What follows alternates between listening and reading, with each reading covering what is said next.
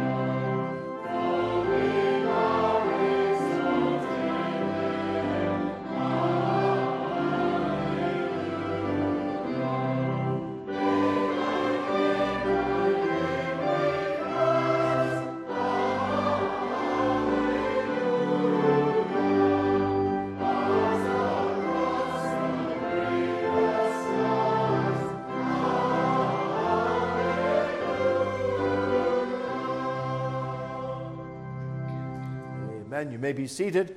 That was good singing and a good start to our praise service tonight. Let's ask the Lord's blessing, please. We'll still ourselves before Him now in prayer. Loving Father, what joy is in our hearts tonight as we have been given the grace once more to gather in the place of prayer and praise. And Lord, we know that the reason we are here this evening is not because of anything we have done, nor any goodness in us, for there is none. But it is all based upon our risen Lord Jesus Christ. And we exalt him tonight, Father. And we know that as we honor our Savior, that your holy name is magnified and lifted up and honored. And so, Father, we glorify tonight, giving thanks for every mercy, every kindness, everything we have received so freely from your loving hands. We can say, as the psalmist did, that thy loving kindness is better than life. And I pray that the word would be written on everyone's heart tonight, that there would be rejoicing and thanksgiving, and that each one gathered in person here would receive the blessing of fellowship one with another, of the joy of lifting our voices in song and praise. Lord, as we enjoy each other's company, praying also for each one who is joining us online this night, whether from near around us or from a distance away. Whatever the case is, Lord, write thy word upon every heart. Hear our prayer, receive our thanksgiving. And Father, we pray for those in our own fellowship who are sick, who are set aside. Lord, some have long term problems, and we commit each one of them into your kind hand. And for those who have been sick more recently, bless them, draw near, raise them again, we ask. Remember our brother John Bodner and ask for your Spirit's blessing and your kind hand upon him, Lord, and raise him also to health and strength once more. So, Lord, bless all of the activities, all the ministries going on in our uh, fellowship. We pray, Lord, that as we plan and look ahead and try to put in place those ministries and events and meetings that will be for the encouragement of your people and for the forward movement of the gospel of the Church of Christ. Lord, use us, we pray. Thankful for the meetings this weekend in Port Hope. Bless Brother Gallagher as he is ministering the word now tonight. Encourage him, we pray. Thankful for our Brother Conroy and his wife and family, and Lord, all of the brothers and sisters in Christ who use this uh, building over the weekend. Lord, encourage each one of them. Bless the word as it went out. May the seed be firmly uh, planted in every heart, and may there be signs following the preaching of our Lord Jesus Christ. So, Father, hear our prayers tonight we, we think of the needs across our own nation of Canada. There are many. Lord, we are in need of a great reviving of your church. What we are in need of help in our government. Lord, we need a lot of help in our government. We pray that you would rebuke the pride and arrogance of our leaders and humble them, Lord, to the point whereby they would call out to Christ for salvation, and that our land would be spared from time serving politicians. Lord, we pray against the aggression that's going on in our world, specifically against the Ukraine. Dear God, help your people. Bless ministers and missionaries and every Christian. Let them be a testimony and a witness in this hard time. Lord, surround them with your protection. Keep them. And oh God, we pray in the devastation of war that your name would be lifted up. We think of Christians in China, in Afghanistan, Myanmar, various parts of India and Iran, Iraq, North Korea, wherever there is persecution going on, Nepal. Lord, help and prosper. And may, as people come to trust in the Savior, they will know, they will know the joy of Christ abiding within their hearts. They will know their lives being a reflection of the beauty of Him whose image they have taken upon themselves. Remember, Lord, all our missionaries. We think of the work in Liberia tonight. Bless Joanne Greer. Bless Dave DeCanio. Help them. Remember the Schultzes in the Czech Republic. Father, support and strengthen and encourage them in the work they're engaged in. And all our other mission works, help each one of them. So, Lord, be with us now tonight. Encourage our hearts and strengthen us. For we pray all these things in Jesus' holy and precious name. Amen. Let's join again in our song and worship, please, singing Psalm 40, and we will stand to sing.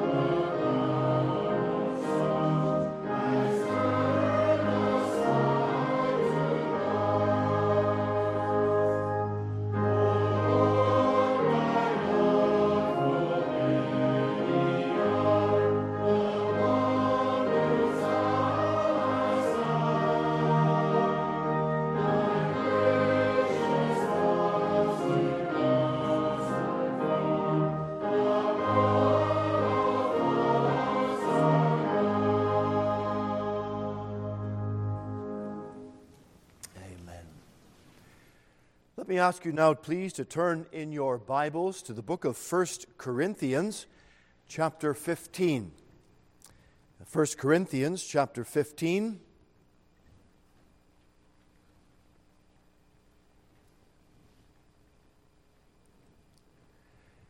We're going to read the first 22 verses here, and you may keep this portion open. We will be turning to it also after we sing the following hymn. But first of all, 1 Corinthians 15, verses 1 down to 22.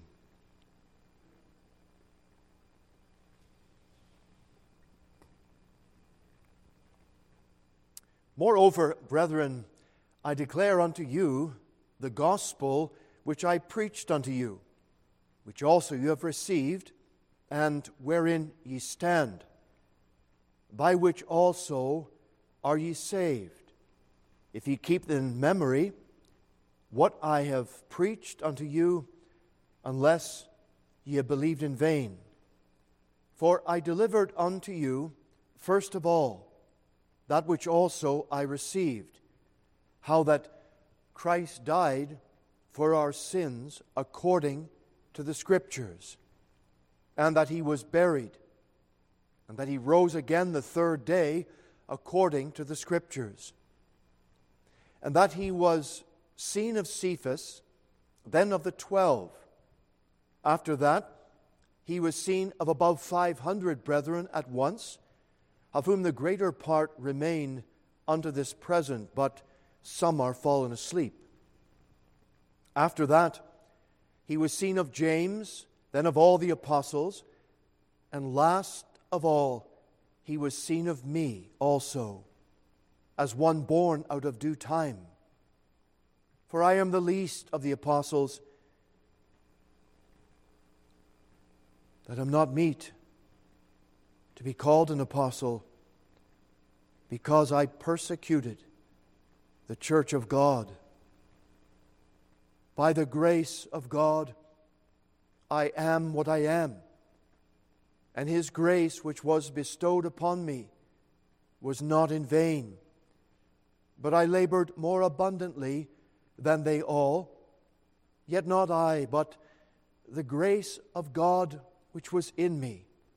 Therefore, whether it were I or they, so we preach and so ye believed.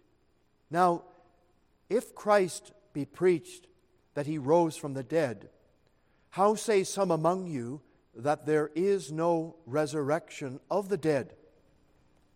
But if there be no resurrection of the dead, then is Christ not risen? And if Christ be not risen, then is our preaching vain, and your faith is also vain. Yea, and ye are found false witnesses of God, because we have testified of God that he raised up Christ, whom he raised not up, if so be that the dead rise not. For if the dead rise not, then is not Christ raised. And if Christ be not raised, your faith is vain Ye are yet in your sins. Then they also which are fallen asleep in Christ are perished. If in this life only we have hope in Christ, we are of all men most miserable. But now is Christ risen from the dead and become the first fruits of them that slept. For since by man came death, by man came also the resurrection of the dead. For as in Adam all die, even so in Christ shall all be made alive.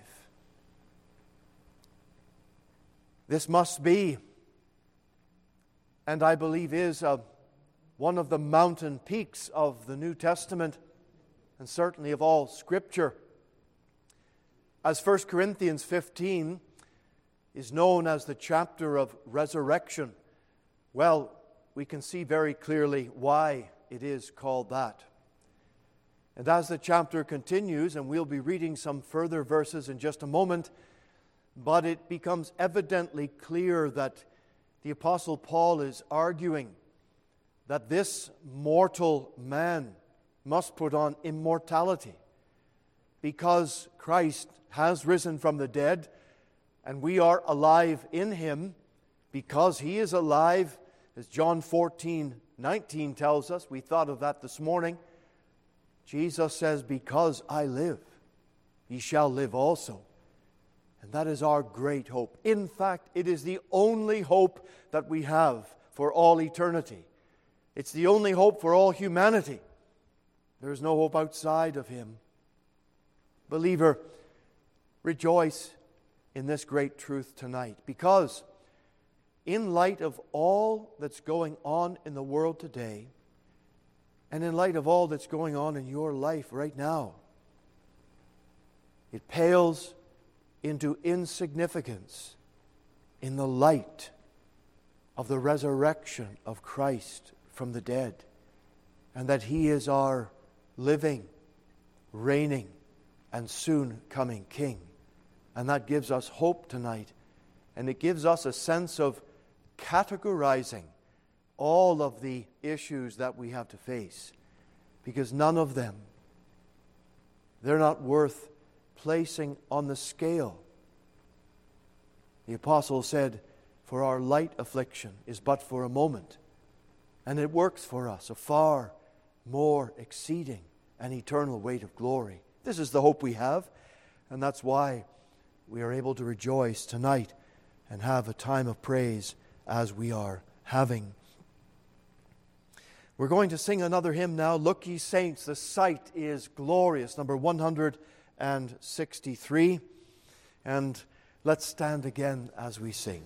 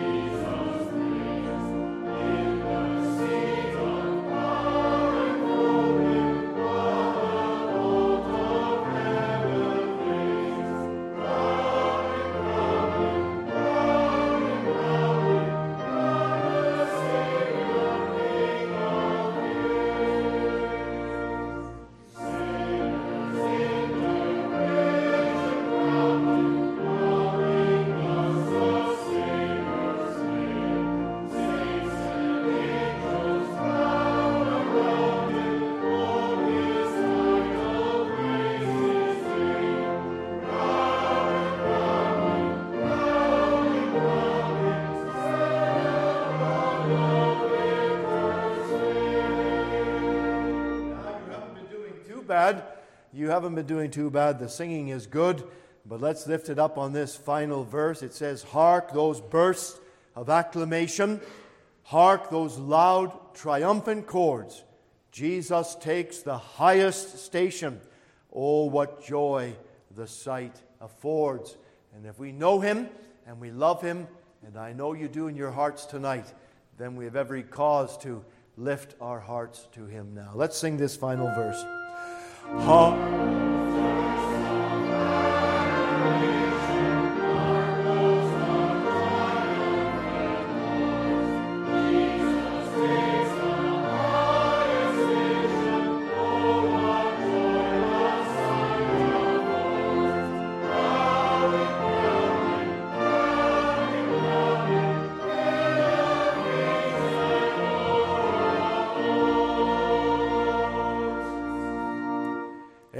You are singing like angels tonight.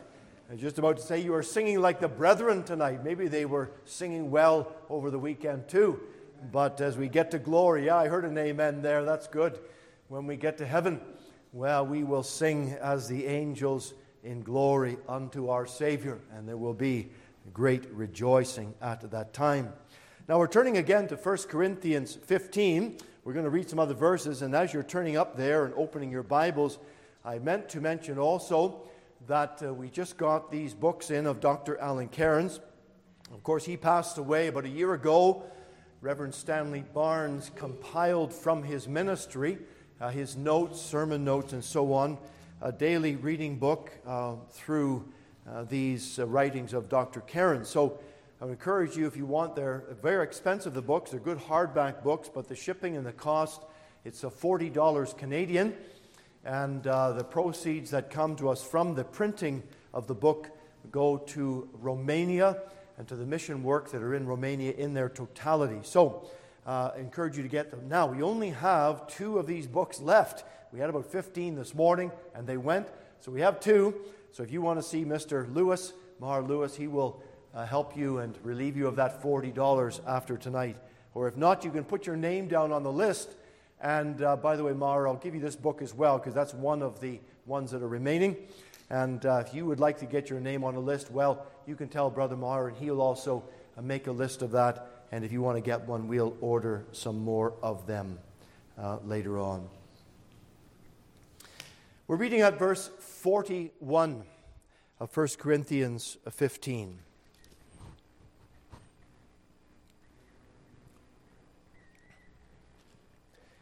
There is one glory of the sun, and another glory of the moon, and another glory of the stars.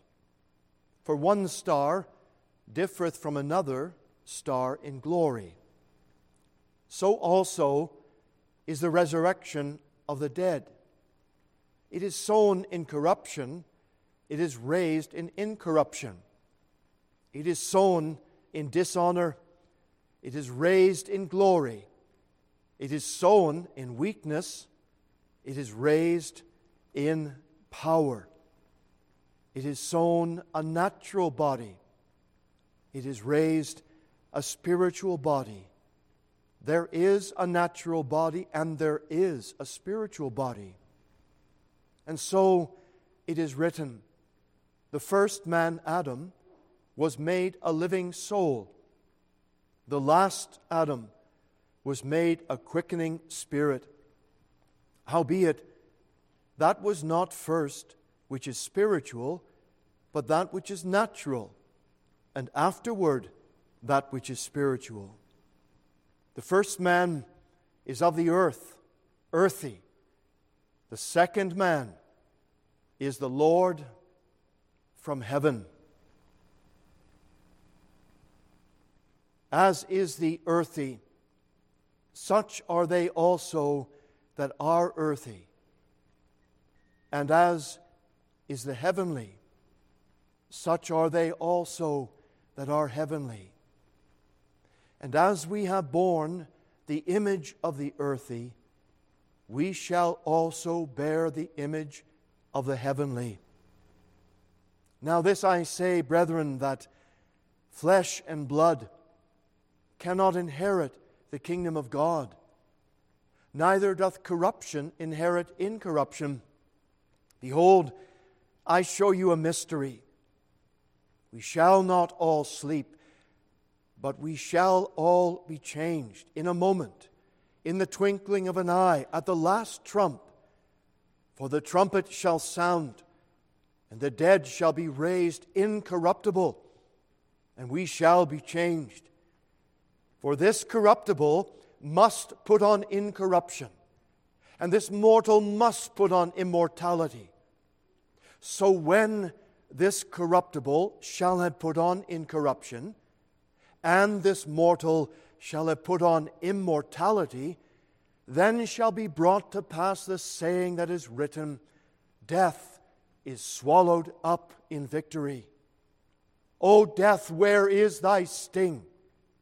O grave, where is thy victory? The sting of death is sin, and the strength of sin is the law. But thanks be to God, which giveth us the victory through our Lord Jesus Christ. Therefore, my beloved brethren, be ye steadfast, unmovable, always abounding in the work of the Lord. For as much as ye know that your labor is not in vain in the Lord. May God write His truth, and may the Spirit of God apply this truth to all our hearts, encouraging us, motivating us to go forward in the service of the Master, and that we have no reason to be cast down or discouraged, but rather our eyes are fastened upon Him. And whether we sleep in death, or whether Christ comes and we are alive to go up to meet Him in the air, one way or another, Paul says, we shall all be changed. We shall all be transformed. We are members of the body of Christ. This mortal body must put on immortality. There's no ifs, ands, or buts about it. It has to happen because God says it will happen. And we can tonight rejoice and be praising Him for this great and marvelous truth that we have. Now, we have some young people that are going to uh, play for us tonight that well known song, Amazing Grace. It's number 247 in your hymnal. If you want to turn there, the words will be on the screen for you to follow along.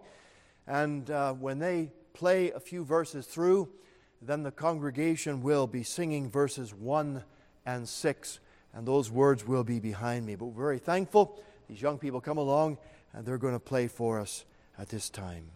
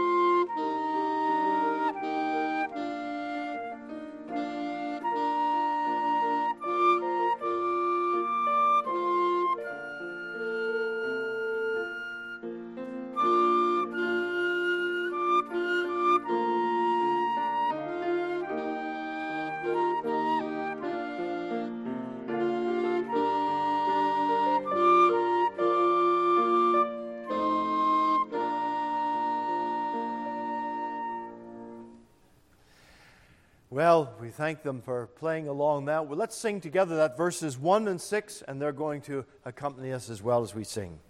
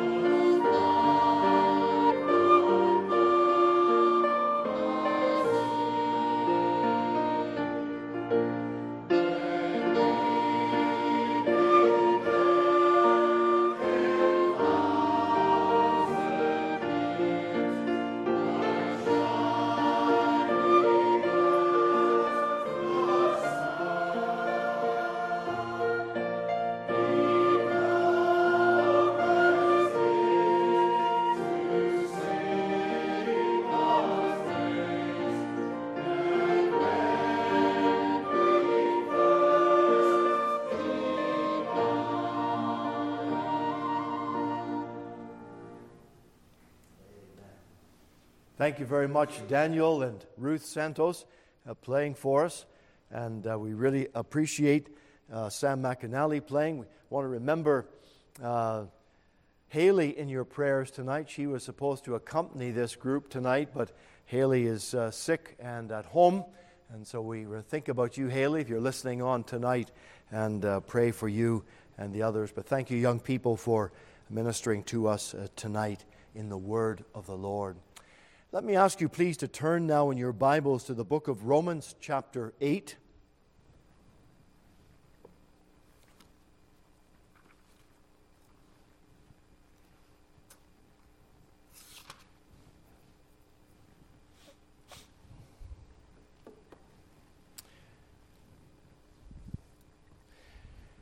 The book of Romans, chapter 8.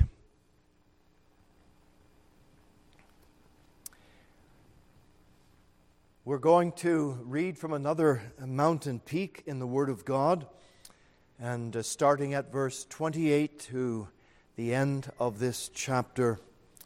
May the Lord bless His Word and write it upon our hearts now. And we know that all things work together for good to them that love God, to them who are the called according to his purpose. For whom he did foreknow, he also did predestinate to be conformed to the image of his Son, that he might be the firstborn among many brethren. Moreover, whom he did predestinate, them he also called. And whom he called, them he also justified. And whom he justified, them he also glorified. What shall we say then to these things? If God be for us, who can be against us? He that spared not his own Son, but delivered him up for us all, how shall he not with him also freely give us all things? Who shall lay anything to the charge of God's elect? It is God that justifieth. Who is he that condemneth? It is Christ that died, yea, rather, that is risen again who is even at the right hand of God, who also maketh intercession for us.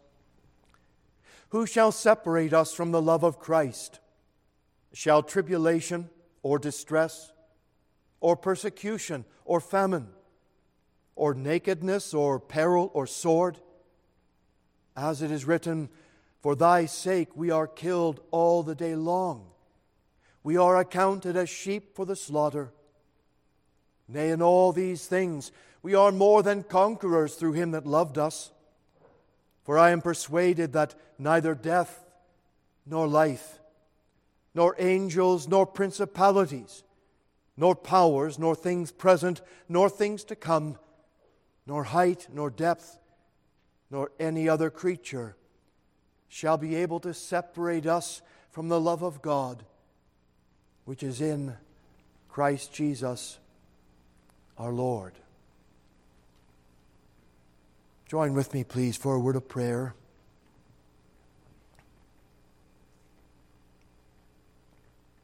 Our Father, we give thanks for our service so far tonight and for the joy in our hearts to sing the praises of Thy great and holy name. And I pray now that we will be settled and still, and the Spirit of God would give me help as I share a few thoughts from this scripture. And Lord, as people hear, that every one of your children would have the word written on the heart. And it might please thee, Father, to save any who are unsaved tonight. Hear us now and bless us, for we ask in Jesus' holy and precious name. Amen. I want to draw your attention, please, uh, to one line primarily found in verse 34. And it's the opening line, which is a question Who is he that condemneth? Who is he that condemneth? This morning we sang Charles Wesley's hymn titled, And Can It Be? The last verse fits well in this text tonight. It says, No condemnation now I dread. Jesus and all in him is mine. Alive in him, my living head, and clothed in righteousness divine. Bold I approach the eternal throne and claim the crown through Christ my own. God's servant who wrote that hymn several hundred years ago was a man of God whose eye was upon the Savior and who was in touch with the spirit and sentiment of God's holy truth. And he could write these great words because they were based upon the Scripture. And we have read tonight here in Romans chapter 8, we have great words of confidence. So much so that we could say tonight that we are bold in the confidence that we have a righteous standing before God this very evening. And there is no power on earth, under the earth, or even in the heavens. There is no power that is able to keep us away. That's why Wesley said, Bold I approach the eternal throne. Because the boldness that we have to come before God is not something that we draw from within ourselves. It's not some authority that we will take apart from that which is given to us by our Lord and Savior Jesus Christ. Romans 8 starts with the amazing words of encouragement and certainty.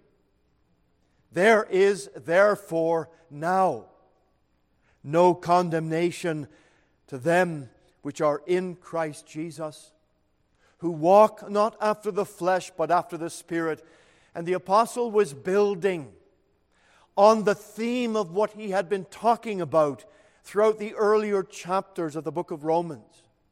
Deeply theological, based upon the work that Christ had done, based upon the standing that you and I are guaranteed because our sin was laid upon him. The wages of sin is death, but the gift of God is eternal life through Christ Jesus our Lord.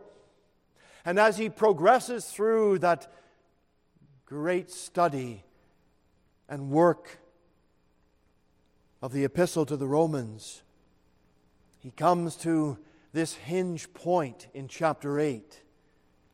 And it declares for us so cleanly, so powerfully, with such certainty that we tonight in Christ are no longer under condemnation.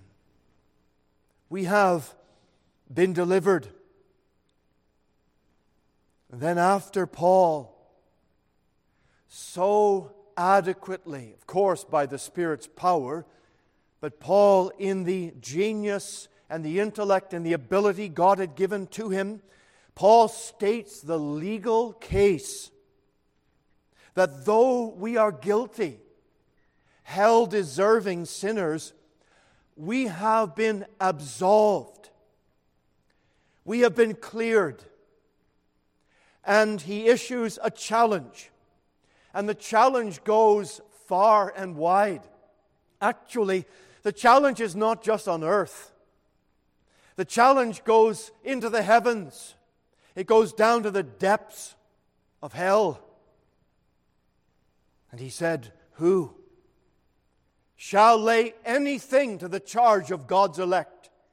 It is God that justifieth. Then the question comes Who is he that condemns? And I want us to think about that question tonight for a few moments. Because there may be many cranky voices that come against us as God's people. The devil is never far away with his words of accusation against us. And yet, my friend, his purpose to destabilize your faith his intention is to take away your joy, take away your peace.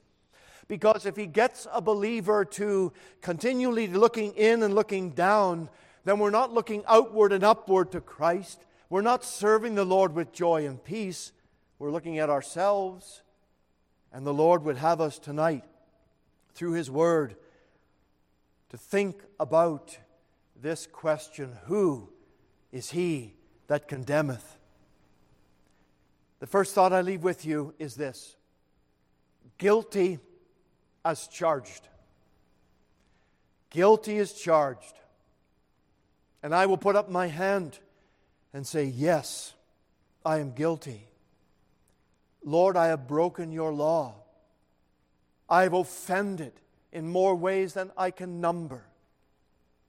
I have broken every one of the commandments of God I am a guilty sinner that deserves hell.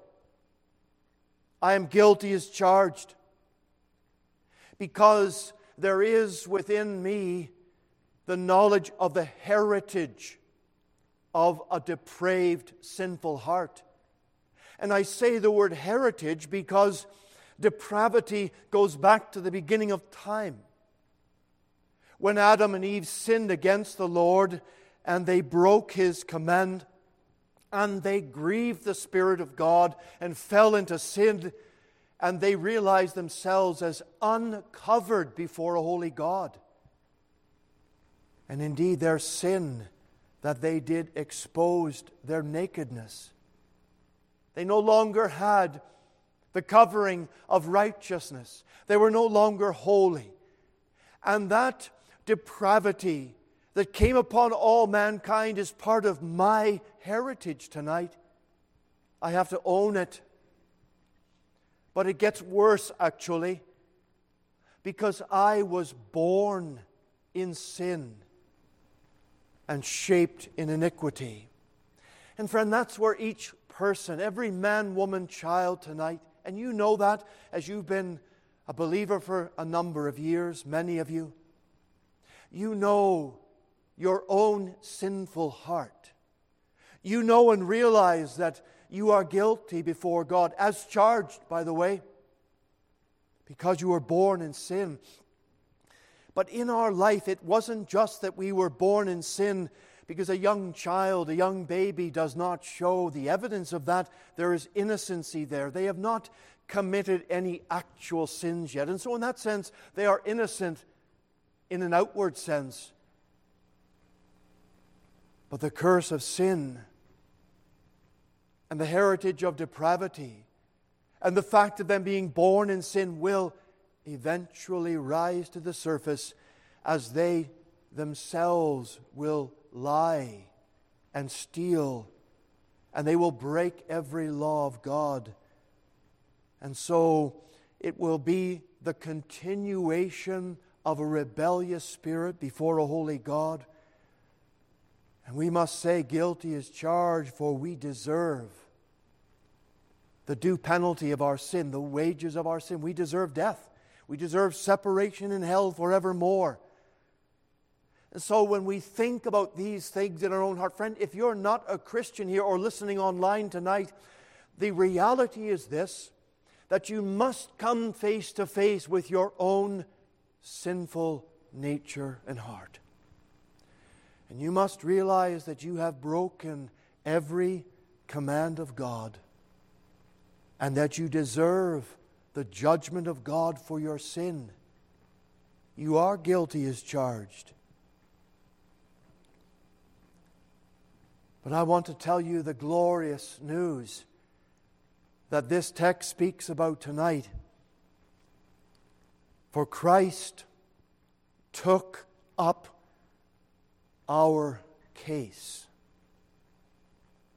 Jesus Christ is our great attorney. He is our great mediator.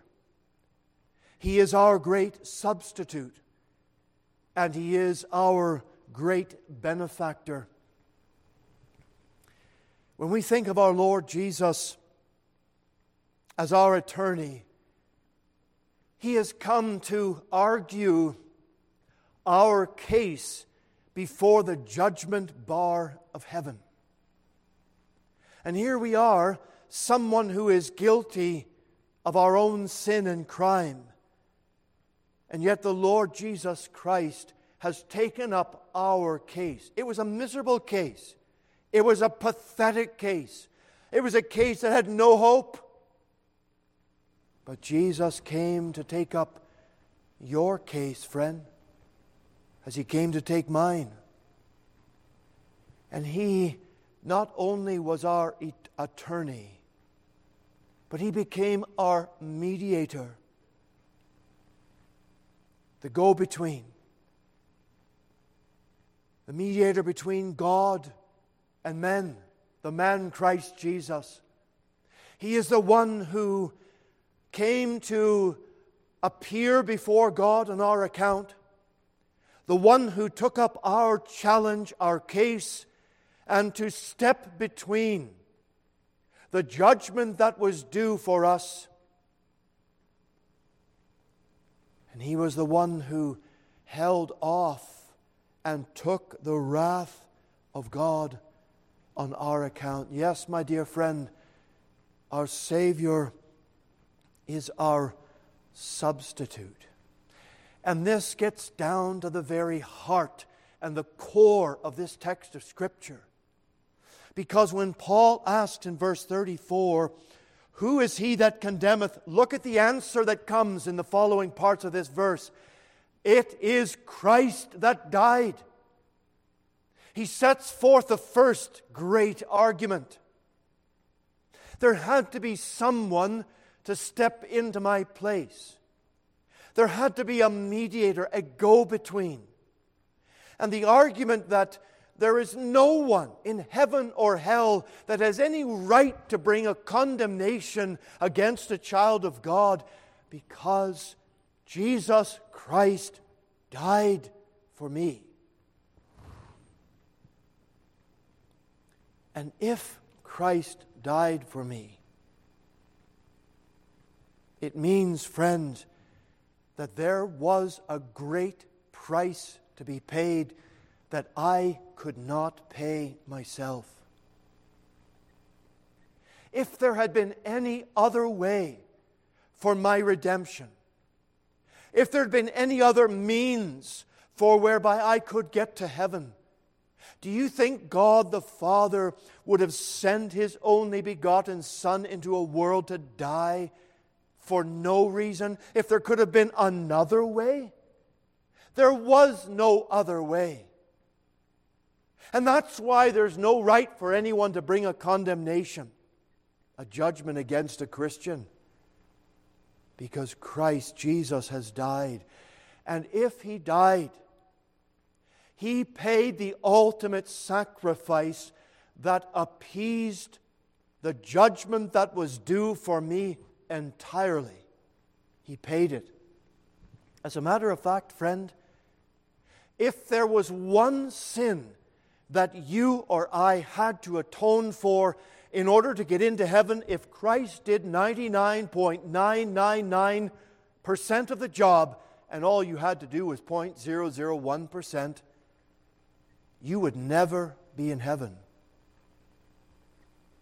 No, that's why this verse is so powerful. That's why it is so great. That's why it can fill our hearts with such thanksgiving, because there is no account to be brought against us anymore, because Jesus Christ has paid the debt completely. And in the sacrifice of the Lord, and in the debt that he paid, his atoning work, his merit, the value of it, it exceeds all that was required. It goes far beyond all that was required because he is the sinless, harmless, spotless Lamb of God. And he paid, dear brother and sister, tonight, he paid the entire debt for us that we could never have paid. But the argumentation here, it doesn't stop there. Because Paul goes on to say, not only did Christ die for me, yea, rather, is risen again. If Christ did not rise from the dead, Paul argued, then, quite frankly, we are still in our sins. Now, let's get a hold of this for a moment. This in no way minimizes the value of the work of Jesus on the cross. This in no way sets aside that the work was somewhat incomplete and therefore it needed something more. No, when Jesus said the words, It is finished, he meant that there was no more to pay for the atonement of my soul. There was no more to pay to bring every last one of his own elect into his Father's house. All was sufficiently satisfied. But Jesus died. And in his death, it was a real death. It wasn't some sort of swooning, it wasn't an unconscious state. Jesus Christ died. And he was in the tomb for three days and three nights. But he rose again from the grave, and that was the word from our Father that his atoning sacrifice had been fully, completely, and totally accepted, and there was nothing more that had to be done. Jesus is alive today, and he lives by the power of an endless life. And he raised himself from the dead. And the Father is said to have raised Christ from the dead. And the Spirit, because God was engaged entirely in the work of the resurrection. Father, Son, and Spirit. And He is risen today for our justification. And it means that God the Father has declared it. It is a completed, finished, accepted transaction. And so, my attorney, who is also my mediator, who is also my substitute, who is also my benefactor, all of this has been fulfilled in my Savior. And He is at the right hand of His Heavenly Father in heaven. And we are told that He is seated at the right hand of the throne of God in heaven. It, of course, is a picture for us, it's an emblem of the work that Jesus did that was completed. And it certainly has to be seen when you compare it to the Old Testament priest, where there was no sitting place for them in all the temple or tabernacle area. And the reason behind that is that the priest's work was never done. He, he had no right to sit down.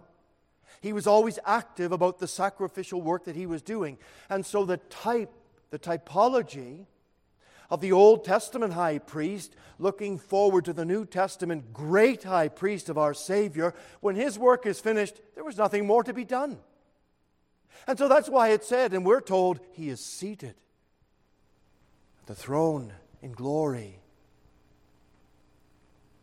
And what's he doing as he is seated in heaven? In that way and manner and expression that we have, our great benefactor what is he doing? He is interceding for us. Sometimes people get a little confused about that, about Christ's state of intercession now, thinking that uh, he is mainly just pleading with the Father to answer certain prayers that he has on our behalf. But, my dear friends, the greater import of the intercessory work of Jesus is this that he is constantly and eternally presenting the work of Calvary before his Father's throne in heaven. And all of the virtue and the merit and the value of his atonement is being continually presented at the throne of grace on your account and on mine. He is ever living, or He is living forever to intercede for us. And that's our standing tonight. And that's our position. And that's the hope that we have. Yes, we're guilty as charged. But my Savior took up my case. He took up yours tonight. And the final thought I leave with you is that this truth will silence every accusing voice. It will silence every accusing voice. Satan is called the accuser of the brethren, of the saints, of every Christian truly born again of the Spirit of God. The picture and the drama that unfolded as Satan appeared before God in the days of Job to accuse Job before God and so that image or that picture is being repeated continually throughout all of human history. And so Satan is continually in the business of pointing a finger, a bony finger at the child of God. The devil comes to accuse us. And you know, the sad reality, friend, is that very often the truth is that when Satan brings an accusation against us, historically it is true. Because he is able to raise up some sin that we have committed before, some evil thought, some wicked deed. Yes, he brings up those charges against us. But it's an echoey distant charge that he brings up and there's no ground to the charge. And the reason why there is no ground to the devil's charge against us, because as the hymn writer, the songwriter put it, what sins are you talking about? God says. I don't remember them anymore. Because God has chosen to forget the sins that we are guilty of and had committed. Christ's blood covered them all. They have been forgiven and they have been forgotten by our God. They are gone. And so, whatever echoey past that the devil tries to bring against the child of God, and said, You've been guilty of this, this, and this. And our memories, they're still active, aren't they? And you can remember the sins you've committed, so can I. But they're no longer the sin that can bring condemnation and judgment to us because they have been paid for completely and entirely.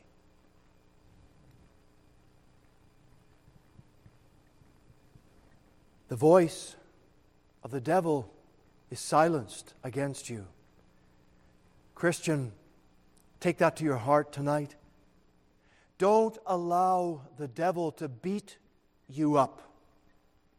Don't allow Satan to bring a charge of a past sin against you again.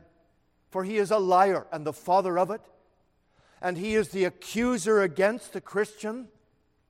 And he will try to accuse us to the point where we are loaded with guilt and we can't dare step out forward to do the service of God because we are weak and we're second guessing ourselves And every time we think to step forward in the service of the Lord, the devil's there to point an accusing finger. You've heard of what Luther said often, as the devil would accuse him of all the sins he had committed. And he would say to the devil, Do you have any more? And the devil would unroll another scroll and any more. And when it was at the end, Luther would say, The blood of Jesus Christ, God's Son, cleanseth me from all sin. And he would go through that scenario in his mind because he wrestled with this very problem of the accusation of the devil against his past sins. But they are paid for, friend. They're washed away. And the devil's voice is silent. What about the voice of an accusing world, a Christ hating world today? Because as a Christian, in our walk through life, the devil is always motivating the world that hates Christians and hates Christ to point their fingers at us as well. But no matter how many fingers the world will point against Christians, be encouraged about this, my dear brother and sister, that your Father in heaven does not see any sins against you. It silenced every accusing voice. Ah, but what about your own conscience? What about your own heart? Because that sometimes is the worst thing. The devil's one thing, and sometimes I think the devil gets blamed for stuff he's not guilty of. And the, un, uh, the unbelieving world and what they might point against us. But then we deal with our own mind, our own conscience, and those things that seem to be nagging at us. Ah, friend, talk to yourself and bring those matters to the Lord because you are free. Those sins have been put under the blood of Christ, they're gone, and we are free. And there is no more sacrifice to be made for sin. Jesus made one sacrifice forever, it will never be repeated, and nothing can be added to it. And so we are free tonight to all of these voices. God's voice silences them all. Who will come before the throne of God in heaven and lay one charge against my redeemed child? I would not want to be the person making that charge. When the God of heaven said, What are you talking about? There is nothing to bring a charge against my child. They are free, they are pure, they are glorified. My dear friend, I wonder tonight if you have never received Jesus as your Savior, then that cannot be said of you. You tonight are still in your own sin and under the condemnation and judgment of the Lord. But the gospel message is open and free to everyone to come and call and repent and say, Dear Lord Jesus Christ, come into my life and save my soul. And as you call on him, he will hear your prayer, he will come, because this is the good news of salvation. This is the glorious gospel word and our Savior is the only one, the only one that can appeal for you, the only one that can make atonement for you. And as you come to Him tonight, and you take Him as being your Savior, your mediator, your attorney, you will be a happy person to know that your sins have been put beneath the precious blood of Jesus Christ. Yes, it is Christ that died, yea, rather, that is risen again, that is even at the right hand of the Father, ever living, to make intercession, to present his perfect work before our God in heaven. We're going to close our service tonight by singing number 169. I serve a risen Savior. He is in the world today. I know that He is living. Whatever men may say, I see His hand of mercy. I hear His voice of cheer. Just the time I need Him, He is always near. Let's stand and sing these verses.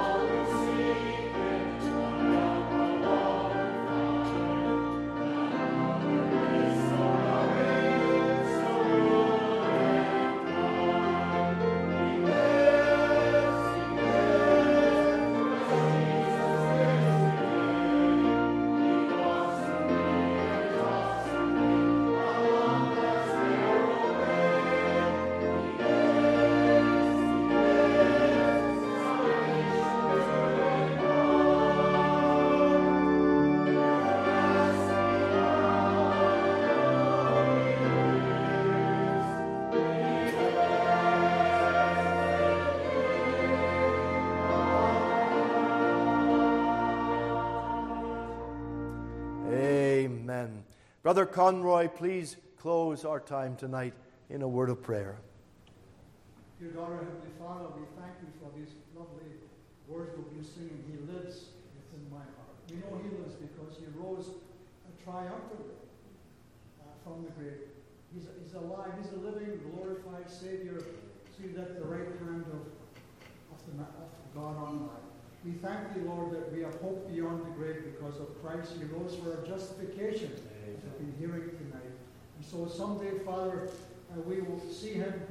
Uh, we will look upon that beautiful face of the Savior that men have tried to portray throughout history and art and canvas and sculpture. But for the believer, for the saint of God, we'll, we'll look upon him and we'll be like him and we'll be with him for all eternity. But in the meantime, Father, we're here today on the Lord's Day evening to uh, glorify Him, to lift up our voices with praise and song and, and audible prayer and silent prayer to a holy and righteous God through our Lord Jesus Christ. So, Father, bless us now as we depart from Thee. and take us to our homes in safety. We just give thanks for this time this evening, and we ask it in Jesus' precious name. Amen. Amen. Amen.